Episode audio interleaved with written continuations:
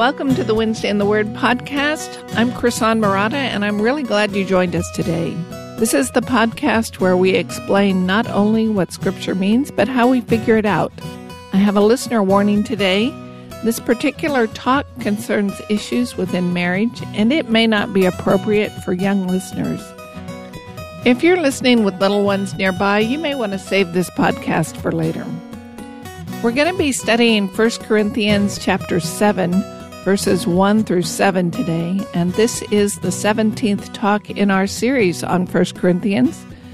You can find lecture notes for today's talk on the link below the podcast, so you don't have to worry about taking notes. Or you can find those lecture notes on my website, wednesdayintheword.com slash 1 Corinthians 1 7. And while you're on the website, take a moment to check it out. There is no charge, no spam, no ads, only Bible study. Let's get started. As is sometimes the case, I disagree with the popular, or at least the prevalent understanding of this passage. And is often the case, I believe the prevalent view results from one of two problems. It results from either a cursory reading of the verses without fully appreciating the context, and or it results from a view of Corinthians that the letter is a series of unrelated passages on a variety of topics, and so people don't even try to find the flow of thought. As you know, I believe there is a strong line of thought connecting each section of this letter, and I think that when you make an effort to follow that connection, you come up with a better understanding of each of the individual sections. Now, granted, these passages are difficult. These are passages which sincere and genuine believers will disagree about. There are many interpretive decisions you have to make when translating these texts, and neither the vocabulary nor the imagery is obviously straightforward. And if that's not enough, we're in the middle of a conversation. In fact, this entire letter is the middle of a conversation. The Corinthians wrote to Paul and asked him questions, and we don't have their letter. We only have Paul's side of the conversation. So we are reading his answers to questions we don't have. And we have to guess what those questions were based on his answer. Plus, Paul received a verbal report about the situation in Corinth, and we don't have that report either. So Paul's working with a lot of information that we don't have. We only have Paul's side of the conversation, and we don't even have all of his side. Paul wrote other letters to this church that did not survive. I have a blog post explaining that, which I'll link to in the lecture notes if you're interested. Even though we call this letter First Corinthians, it's not the first letter Paul wrote that church. It would be very helpful if we had the whole conversation, but we don't, so we have to work with what we've got. It's like listening to one side of a phone conversation. We can hear the answers, but we have to guess what questions they asked to elicit that particular response. I'm giving you my best shot at putting all these pieces together, but I admit I do not have all the answers. I don't have the last word, and my views don't carry any weight or authority at all. I am just one Bible student talking to another Bible student saying, Hey, I put some time in on these passages, and here's what I've learned. And this is certainly a work in progress. One day we will all see clearly, but right now we have to take our best shot at what it means with the evidence we've got. The problem in this passage is that Paul seems to be damning marriage with faint praise. Paul seems to be saying, well, if you have to marry, I guess it's okay. You're not actually sinning if you get married, but it would be better not to get married at all. If that really is what he's saying, it's kind of a lukewarm endorsement of marriage, which would be strange because marriage is something God created before the fall. As always, first we want to figure out what Paul is saying to the Corinthians about marriage and then after understanding that, we want to ask, what does that mean for us? And we want to place this discussion in the flow of thought and in the argument that he has been making in the first six chapters, including what we know about the historical situation and the problems the Corinthian church was facing. Chapter 7, verse 1 begins Now concerning the things about which you wrote. And that signals a change in the letter. Paul is addressing issues which the Corinthians raised in a letter they wrote to him, and it's a letter we don't have. And this phrase, now concerning, will keep popping up from here on out in the letter, and it signals to us that Paul is answering a question that they asked. So we're entering a section where Paul answers a series of questions the Corinthians asked. Up to this point, he's been responding to issues raised by the verbal report he received, and now he's switching gears and he's responding to questions they asked him in the in a letter. So we see this in 7 1, now concerning the matters about which you wrote, then in 725, now concerning the betrothed, in 8 1, now concerning food offered to idols, in 12.1, now concerning spiritual gifts, in 16.1, now concerning the collection for the saints, and in 1612, now concerning our brother Apollos. So, up to now, Paul's been addressing the big issue question of what is true wisdom, which has led the Corinthians to question Paul's authority as an apostle and led to these divisions in the church. Up to now, some in the church have been quite aggressive in fighting Paul and disagreeing with him, and there seemed to be a group among them who had concluded that Paul is not a legitimate apostle and they were not going to listen to him anymore. And that was the issue Paul addressed in chapters 1 through 4. Then he addressed a situation that was going on in the church that he must have heard through the verbal report in beginning in chapter 5 and from here on, he's now addressing issues that they wrote to him. Some of the issues will be motivated from this rejection of Paul's teaching, and some will not. Some of the questions seem to come from the perspective of legitimately wanting to know what Paul thinks, as opposed to coming from the perspective of challenging his authority and his right to speak into their lives. Now they seem to be asking, Isn't this what you think? Or what do you think about this? And the first issue we're looking at in 7 1 seems to me to be a genuine question. Paul, what would you say about this? They think they're in line with him, they think they're following his advice, and they want to know if they've got it right. So, what is this first issue? In 7 1, Paul says, Now concerning the things about which you wrote, it is good for a man not to touch a woman. That's the New American Standard Translation. The ESV reads, It is not good for a man to have sexual relations with a woman. Now we know Paul is answering a question, a specific question that they asked, and it makes a lot of difference how you understand the question. You're going to interpret this section coming up differently based on what you think the issue is that he's responding to. Various commentators understand the question in various ways, and this verse has a long history of debate in the church. And as I said, we have to take our best guess because we only have Paul's side of the conversation. So here's option one. No, I, Paul, totally disagree with you, and it is good for a man not to touch a woman. So the Corinthians are saying something to the effect of, you know, we have this philosophy if it feels good, do it. And Paul is disagreeing and saying, no, that's not right. Let me correct you. Just because it feels good does not mean you should do it. In fact, it is good for a man not to touch a woman. Option number two would be yes, I wholeheartedly agree with you, Corinthians. It is good for a man not to touch a woman. So the Corinthians have decided we would all be better off if we just stayed away from sexuality altogether. And Paul's saying, right, you've got it. That's my perspective too. So, no, I disagree. Yes, I agree. And option three is, well, yes and no. I, Paul, would agree that there is something good about a man not touching a woman in some circumstances, but you have misunderstood the point. And that is the position I would argue for. I think option three is the one that fits the best in the context. So I do not think the issue is I know you guys can't wait to get married, but my advice is it's much better if you just avoid marriage altogether. I don't think that's the question being asked. Rather, the question is how far do we take this idea of purity and chastity and sexual morality? And they're saying, Paul, isn't it the case that sexuality is just so powerful and tempting that we should just avoid it altogether?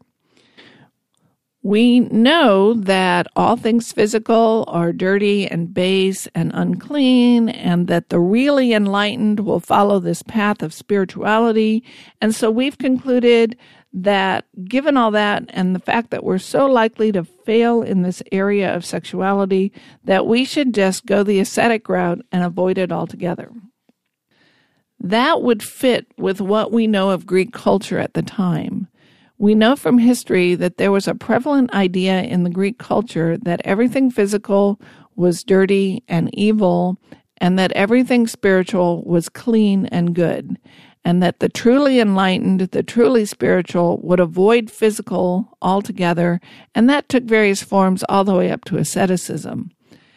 Given that historical belief, it seems likely to me that Christians are struggling with okay, just how far does this idea of purity and chastity go? Our culture tells us that the physical is bad. How does that square with our new Christian belief? Should we just avoid this physical stuff altogether? In a sense, I think this is the other swing of the pendulum from the issue he was addressing in chapter 6 that it doesn't matter what we do with our bodies at all. That was the issue in 6. Now I think he's saying, but don't fall off the horse on the other side. Don't look, say, at my life as a single person and my call to sexual morality and conclude that sexuality is wrong in and of itself in all circumstances and to be avoided. If my culture tells me that the physical is evil and the spirit is good, I can make two mistakes. I can conclude either it doesn't matter what I do with my body because my spirit is so enlightened and pure, so I can do whatever I want. And that's the issue he was just addressing in the previous chapter. Or I can conclude that I have to deny my body at all cost in order to avoid sin, which is, I think, the issue he's turning to now. And we know from history there were these two groups. There were the licentious, I can do whatever I want. And then there were the ascetics who thought you should deny your body every physical pleasure and maybe even inflict pain and punishment on it. It makes sense that Paul would address both sides of that issue. Paul is not married as he writes this letter, but Paul was not an ascetic. Paul probably was married at some point because he was a Pharisee, and Pharisees had to be married. We don't know what happened to his wife. She may have divorced him when he came to faith, or she may have died, or he may have been a rare exception and never married at all. But we know that he is single as he writes this letter. So Paul is celibate, but he's not ascetic. An ascetic sees it as more spiritual to completely deny the body all pleasures and even inflict abuse in order to purge your body from sin. Paul does not follow that line. He's going to acknowledge that there are certain advantages to being single, but he's drawing a line and saying, don't take this too far. Don't go into asceticism where you believe the body is inherently evil and all physical pleasures must be avoided. So I think he's giving them a balanced response. He's going to say, yes, celibacy is good.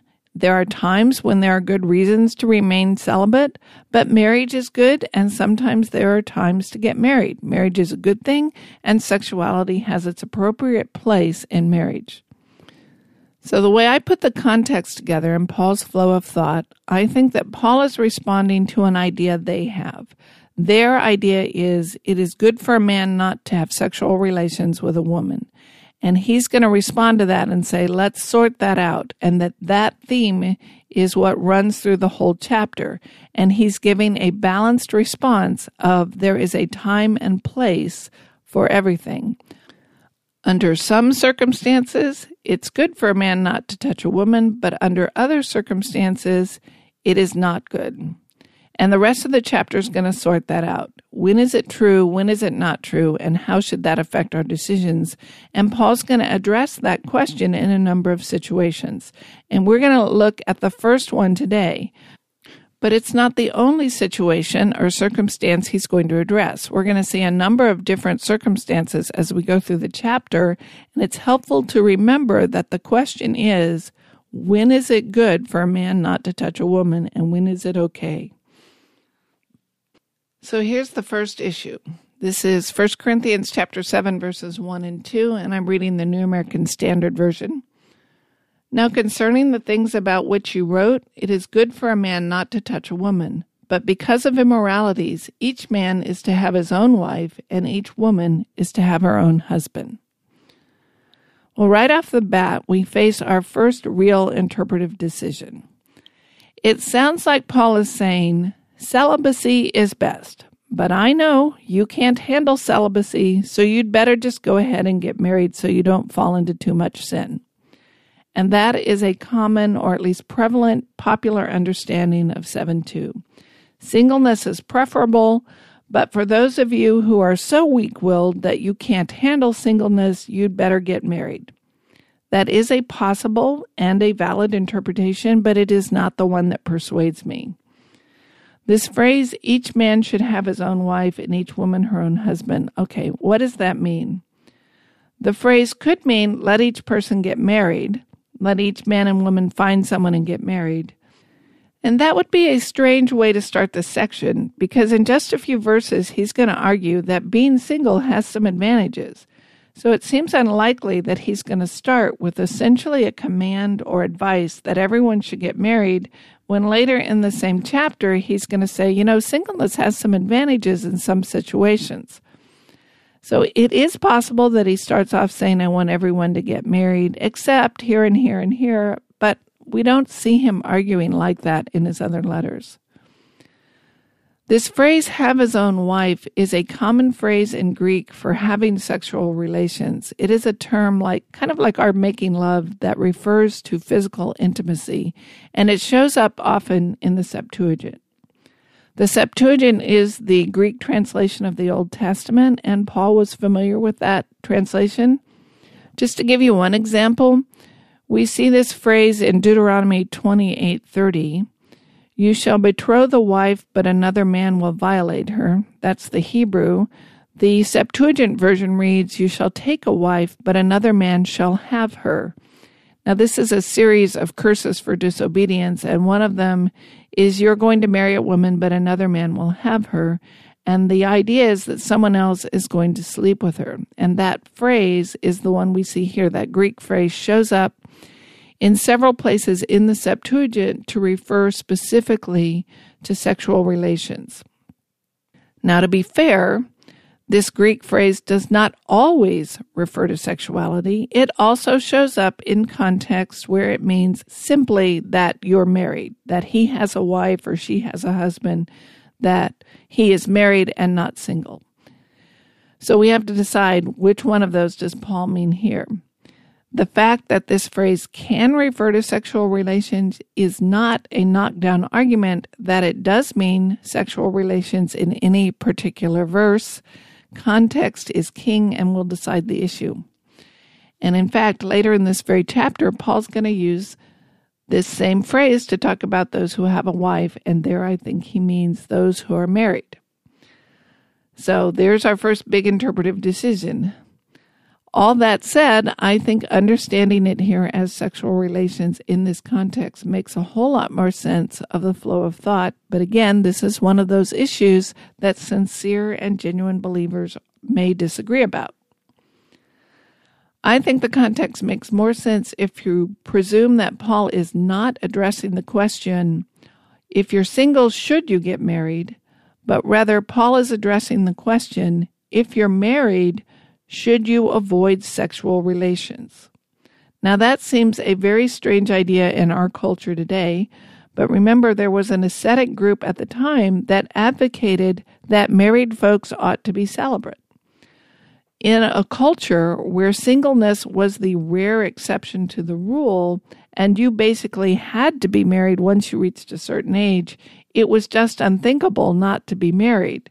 And now you have this idea floating around that everything physical is base, and that would lead to the question well, yeah, I know I'm married, but if I'm so spiritually enlightened that I need to avoid the physical stuff, then shouldn't I just be avoiding sexuality altogether, whether I'm married or not?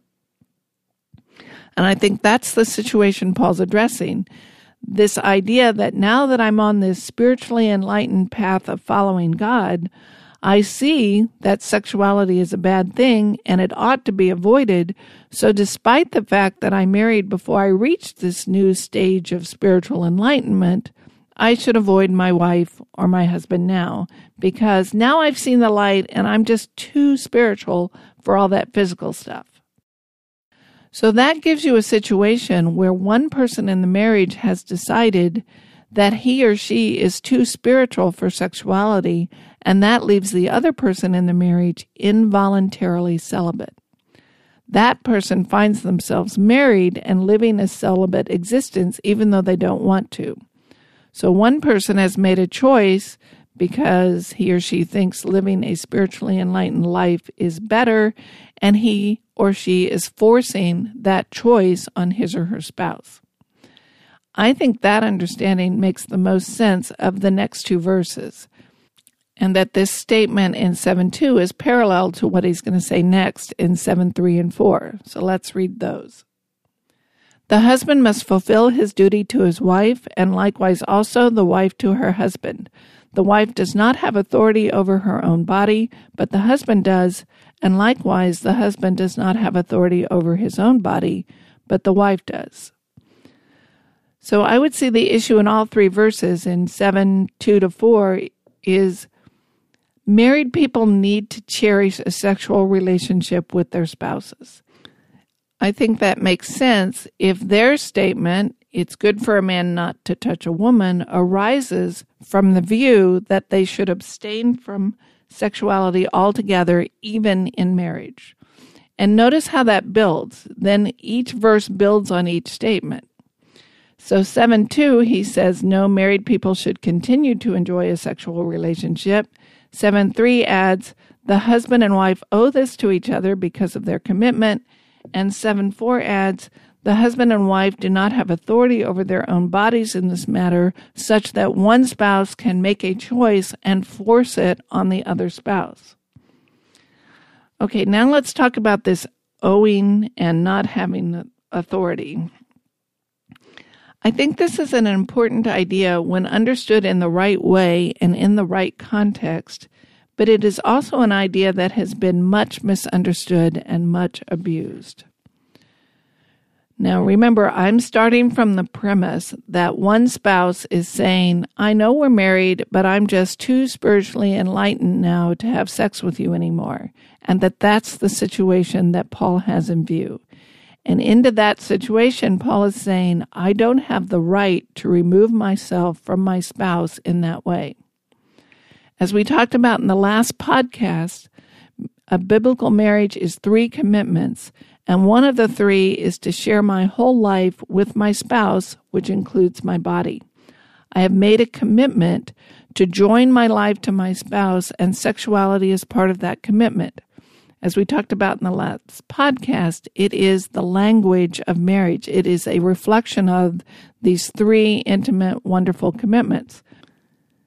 I have entered into an obligation by making the marriage commitment. So, just like I don't have the right to pursue an adulterous relationship, so I don't have the right to say, we're going to live like roommates from now on. In entering into the marriage relationship, I've made a commitment, and that means I don't have the freedom to make that kind of choice now. I can't go back on the gift of myself that I have made to my spouse.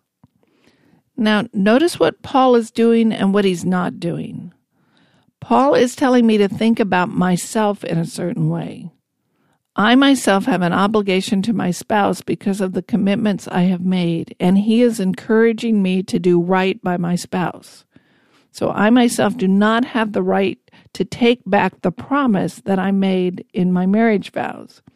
He's not saying, I have the right to demand that my spouse give me whatever I want whenever I want it. the emphasis is on my obligation to fulfill my commitments. He's not saying, I have the right to place demands on my spouse to do whatever I want my spouse to do or not do. See the shift? He's pointing to here's the obligation you need to keep if you're married. He is not giving a blanket promise of you can demand whatever you want. In fact, placing demands goes against the idea of sexuality expressing the commitment of marriage that we talked about in the last podcast. Once you start putting quotas in place or keeping score of how often is often enough or not often enough, the language of sexuality shifts from this is something we do to cherish each other and express our marital commitment and becomes this is what you have to do for me. And Paul's emphasis here is on how each of us gives of ourselves, not on what each of us can demand that we receive. So Paul's emphasis is I don't have the right to say I'm too spiritual for all that physical stuff, not I have the right to have my every need met at any given moment. That's not what's in view. In fact, nothing in what he says ought to be used as a weapon in a marriage, and it should not be taken to mean I can make demands on my spouse. I think this verse has often been abused this way, but I don't think that's what Paul is saying. The point he's making is neither person in a biblical marriage has the right to decide that they are above sexuality. He is not making the point that one spouse has the right to make demands on the other spouse. Let's bring in 7 5. Stop depriving one another except by agreement for a time, so that you may devote yourselves to prayer and come together again, so that Satan will not tempt you because of your lack of self control. I think this phrase, stop depriving one another, helps to clarify the issue that he's addressing stop depriving one another implies that one spouse has decided that he or she is too spiritual for sexuality. He's saying you don't have the right to impose involuntary celibacy on your spouse, who remember is the person you promised to make the most special thing in all creation. But he makes an exception, except perhaps by agreement for a limited time so that you may devote yourselves to prayer, but then come together again. When you first read this, it sounds like he may be recommending regular periods of abstinence in marriage to forget about sexuality and pray instead, as if sexuality somehow interferes with your prayers. But he doesn't really say that. If I have correctly understood the situation, and again, that's an interpretive choice that I may be wrong on, but if I have correctly understood the situation, he is talking to people who are claiming, I'm so spiritually enlightened that I am now above sexuality. I have such a pure relationship with God that I don't involve myself in physical pursuits anymore. And I think he's saying, okay, if you happen to think that abstaining from sexuality enhances your relationship with God in some way, you could have a short period of abstinence for the purpose of devoting yourself to God, but he gives two conditions and a clarification. The first condition is it must be by mutual consent. That is, both spouses have to agree that this is a good thing and they want to do it. And the second condition is that it's for a short period of time. The abstinence will end and you come back together. Then in 7 6, he gives the clarification, but this I say by way of concession, not of command. So his clarification is I am not saying I agree with this. This is not my idea. I, Paul, do not think that sexuality hinders your prayer life, but I'm willing to concede that if you find that it hinders your prayer life in some way, and you both agree that you want a time to wholly devote yourself to God, I'll make a concession. So if you find some value in doing that, okay, I'm not saying you can enhance your spiritual life by abstaining from sexuality with your spouse, but if you think it has some value, go ahead. But both of you have to agree and it has to be limited. Remember, I think he is addressing married believers who have concluded that they should stay away from sexuality altogether. And he's saying, if you see some value in abstinence, okay, but it ought to be mutually agreed to and for a short period of time. Now we get to what I think is the hardest part of the section, what he starts and ends with. In 7 2, he says, But because of immoralities, and then he launches into what we've just looked at. And in 7 5, he says, so that Satan will not tempt you because of your lack of self control. What's going on with these phrases and what's he adding to the argument? That phrase, because of immoralities, sometimes gets translated fornication or sexual immorality. In 7 2, it's just the plural of the word fornications or immoralities. It's the word porneia, which has been used throughout our discussion. We've seen it in 5 1, 5 10, 5 11, 6 9, 6 13, and 6 18. And Paul seems to be appealing to this lack of self control or a tendency toward immorality as a basis for not avoiding marriage or not abstaining in marriage. So there is some lack of self control that seems to be part of his argument. I'm not sure I've got this one figured out, but here's my best guess at this point. Remember, Paul is writing to a particular group in response to a particular question, and we don't have the question and we don't know everything that's going on in the group, but Paul does. He's responding to a particular situation. They've asked him a question, presumably told him what's going on in their church, and he's answering that question, and we have to reconstruct the situation. I reconstruct the situation something like this You Corinthians live in a sexually decadent culture. In your culture, it is very acceptable for married men to regularly visit the temple prostitutes, and your culture values arranged and calculated loveless marriages as a way to raise legitimate children and heirs. Being faithful to a spouse, not that highly prized in your culture. And perhaps, as we saw in chapter 6, some of the Corinthians were regularly visiting temple prostitutes and they think it's no big deal. So here you are in this culture, and let's assume the wife has announced that she is too spiritual for sexuality and she's done with all that. What would result from that situation? In a culture where temple prostitution is the norm, if you have wives who are too holy for sexuality, what are most of the husbands going to do? The temptation would be powerful and overwhelming to visit the temple prostitutes. And so the result of this too holy for sexuality attitude is going to be increased immorality. Now, I am not saying that Paul would ever turn to the wives and say, See what you made him do? I think Paul would argue that each of us is responsible for our own actions and our own choices. So I am not arguing that in my situation the wife is culpable in some way for her husband's actions. That's a whole nother talk, but I think we can learn from Paul's other letters that he would argue that each of us is responsible for our own actions and choices.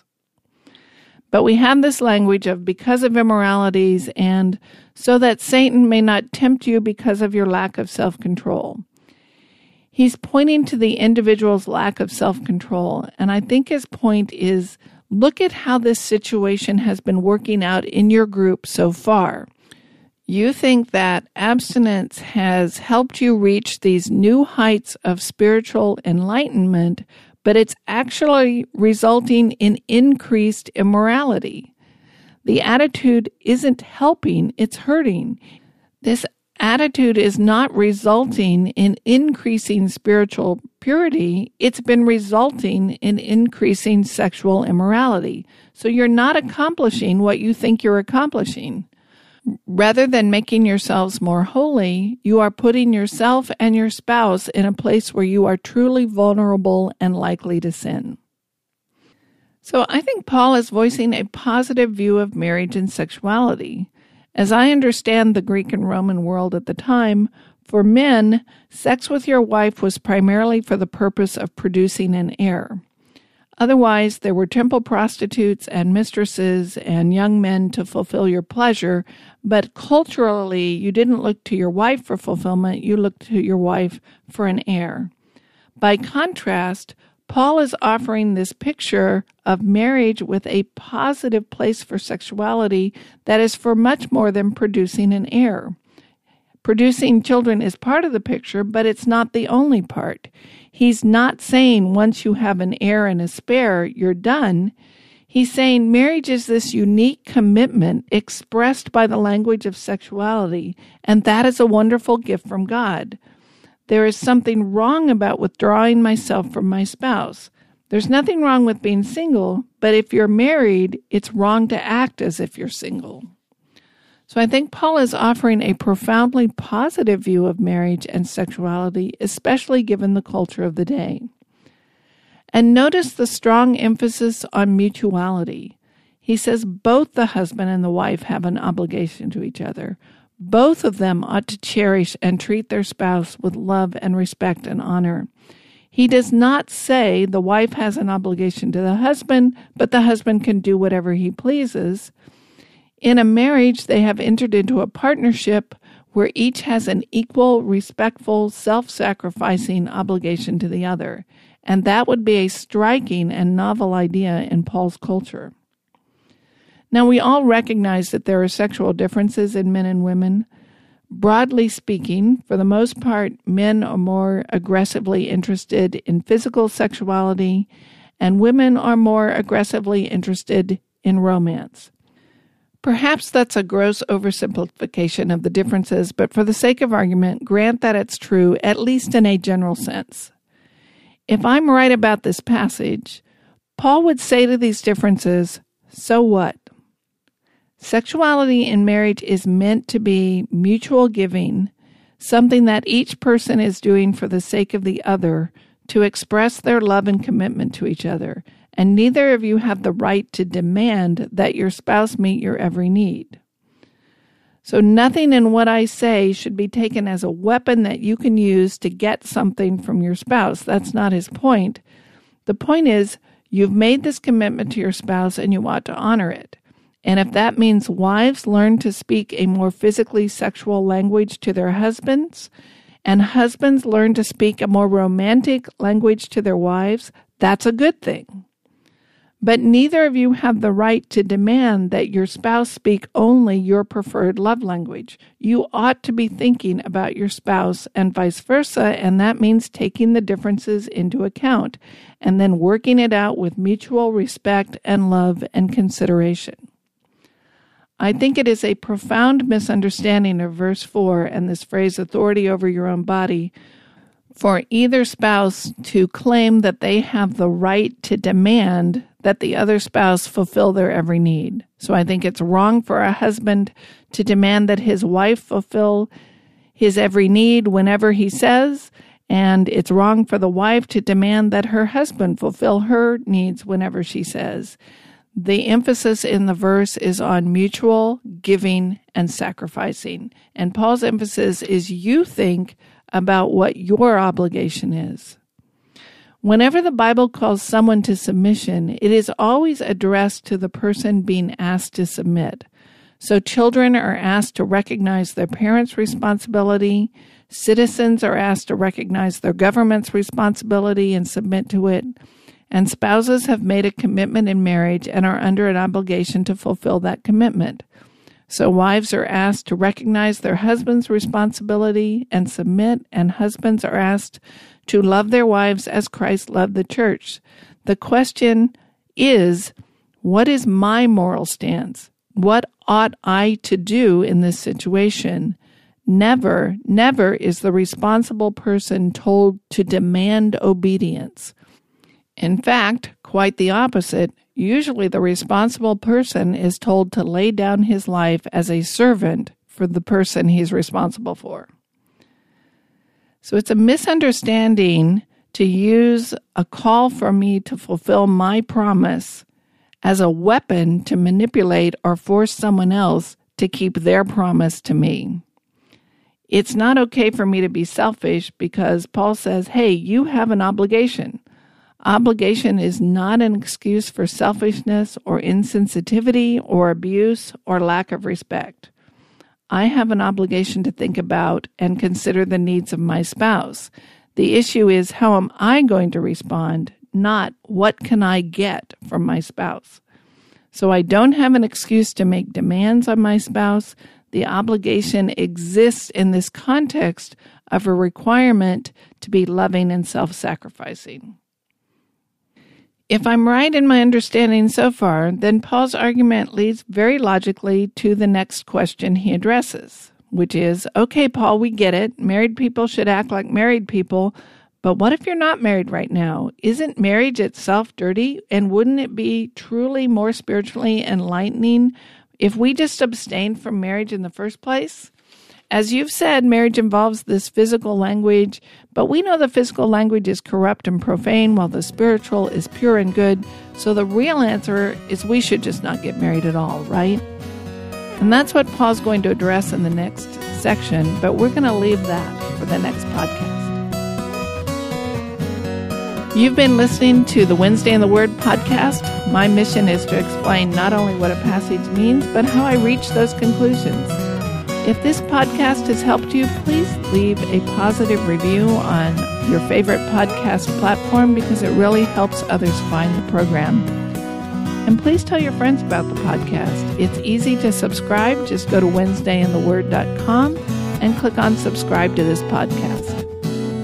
Our theme music is graciously provided by Reggie Coates of heartfeltmusic.org. I invite you to go to his website and check out his other music. Thanks for joining me today. I'm Prasan Maratha, and I'll see you next week at Wednesday in the Word.